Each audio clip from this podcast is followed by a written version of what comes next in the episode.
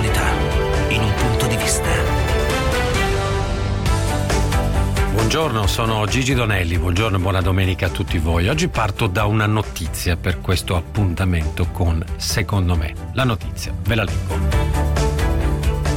Per proteggere la popolazione civile dai frequenti bombardamenti notturni con missili e droni, la città di Kiev ha installato il suo primo rifugio antiaereo prefabbricato un esperimento pilota che sarà a breve seguito dal dislocamento di altre di queste strutture smontabili e trasportabili in vari punti della città dove non ci sono nelle immediate vicinanze dei rifugi o altre strutture della protezione civile.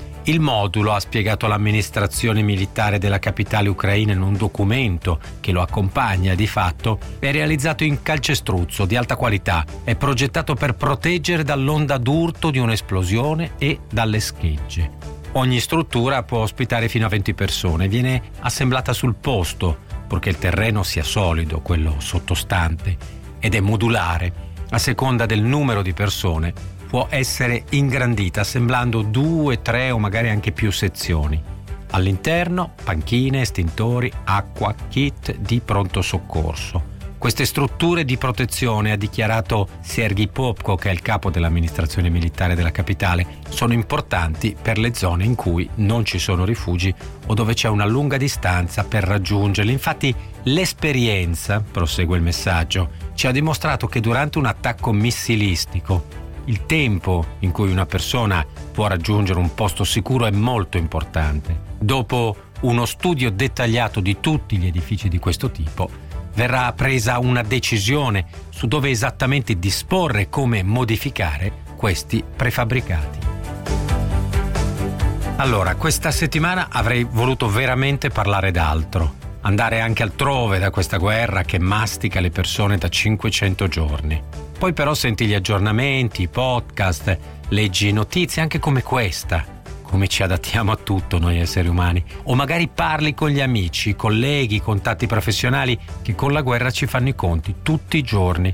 E ti viene in mente che magari continuare a raccontare questa guerra significa proprio non accettarla. E dunque pensare anche alle altre, a quelle guerre che si combattono in posti che conosci meno o che hai perso di vista, in posti e con le persone che non hai nell'agenda del telefono e che per questo fatichi a sentire così incredibilmente vicine.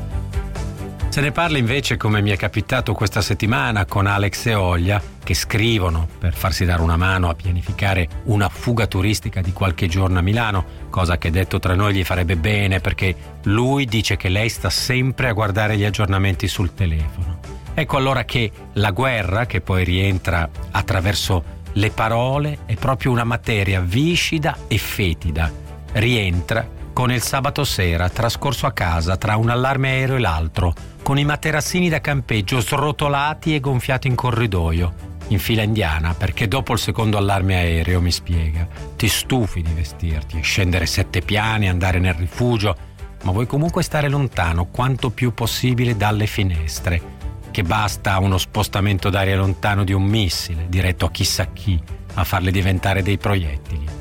E allora penso che non sono pochi in questi giorni ad avermi detto, magari anche attraverso i tanti messaggi che ogni giorno riceviamo qui a Radio 24, e allora penso che non sono davvero pochi, soprattutto in questi giorni, ad avermi detto e lo hanno fatto magari anche attraverso i tanti messaggi che come sapete riceviamo qui a Radio 24 ogni giorno, che questa guerra li ha davvero stancati e che insomma basta, non possono trovare un accordo. Penso dunque alla nostra fatica, la nostra di noi di qui, che sicuramente abbiamo le nostre rogne ma non abbiamo la guerra, a noi che rischiamo più dal traffico che dal cielo, ad Alex e Olia che hanno rimandato la vacanza italiana ma per fare pace si sono concessi una pizza in un ristorante del centro. Ad Alex che mentre vede alla televisione le macerie della strage al ristorante di Kramatorsk ha sperato con tutto il cuore di non aver sbagliato a scegliere il posto.